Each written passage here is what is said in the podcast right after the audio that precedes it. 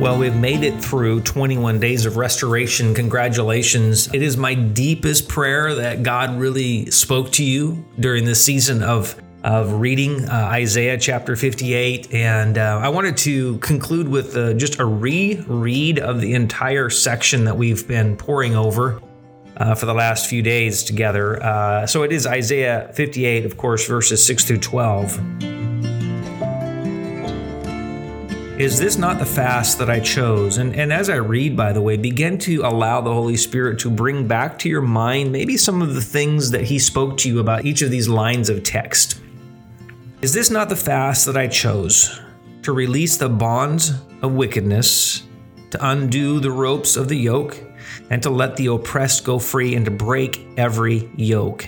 Is it not to break your bread with the hungry and bring the homeless poor into the house?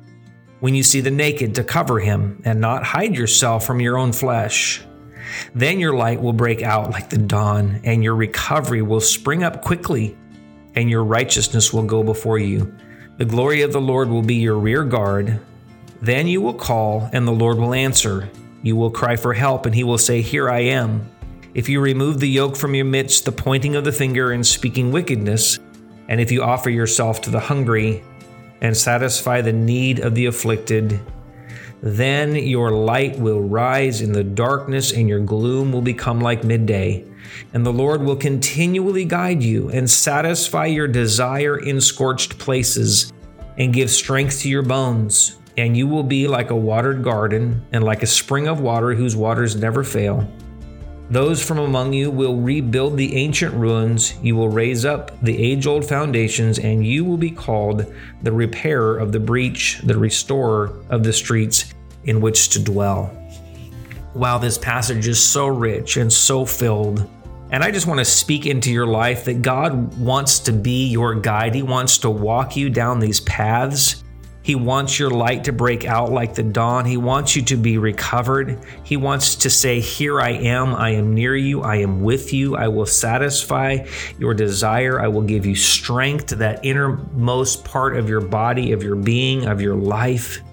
And that God would pour over you waters of refreshment, that you would be like a watered garden that would just be springing forth and beginning to produce the beauty and the uh, amazing glory of God in your life. And not only that, that you would be someone who would not keep it to yourself, that you'd say, "Man, God is doing these things in my life. And I want to be a rebuilder. I want to be somebody who raises up the age-old foundations, those ancient truths of God's word that are everlasting, that I would become a repairer of the breach, that I would stand in the gap for those people whose lives have been broken, people whose lives have been shattered and torn down, and people who are lost and confused, that, that we would be a people that would step into those places and we would begin to help repair. We would be part of what God is doing to restore uh, people's lives. And this last line, the restorer of the streets in which to dwell, that we would uh, rejoice with people when the places in which they dwell, their homes, their lives, even within their heart, that they would come to a place of peace, that they would come to a place of full restoration. Well, God, I just pray for everyone who's walked this twenty-one day journey, that, Lord, you would solidify in their heart and their mind. Holy Spirit, that you would prick their heart and their mind as they move forward in their days and the months ahead, to not forget what you have spoken, to not let go of what they have taken up. And when the enemy wants to come back in and, and bring them back to those scorched places and say, and say, and say lies, speak lies like, yeah, you, you're never going to amount to anything. You're just desolate. There's nothing in your life. You're barren. You're fruitless. Uh, everything you've tried has failed. God, I, we just stand against those lies. We begin to step into those places that are well watered by your Spirit and by your presence. And God, we acknowledge we need to be a people who spend time in your word, in your presence, meditating upon who you are, God, that we would be like David's one thing, that we would desire to dwell in the house of the Lord all the days of our life, to behold your beauty and to meditate in your temple.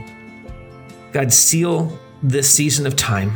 May it strengthen us. May we step out as people in the process of restoration and restoration that we can give away to those around us in Jesus' name. Amen. Amen. Well, once again, thank you so much for joining me on this journey. Uh, please rate the podcast wherever you consume your content. Make sure to share it with other people. Let's get the word out uh, and be a blessing to others in Jesus' name. Amen. Have an amazing day.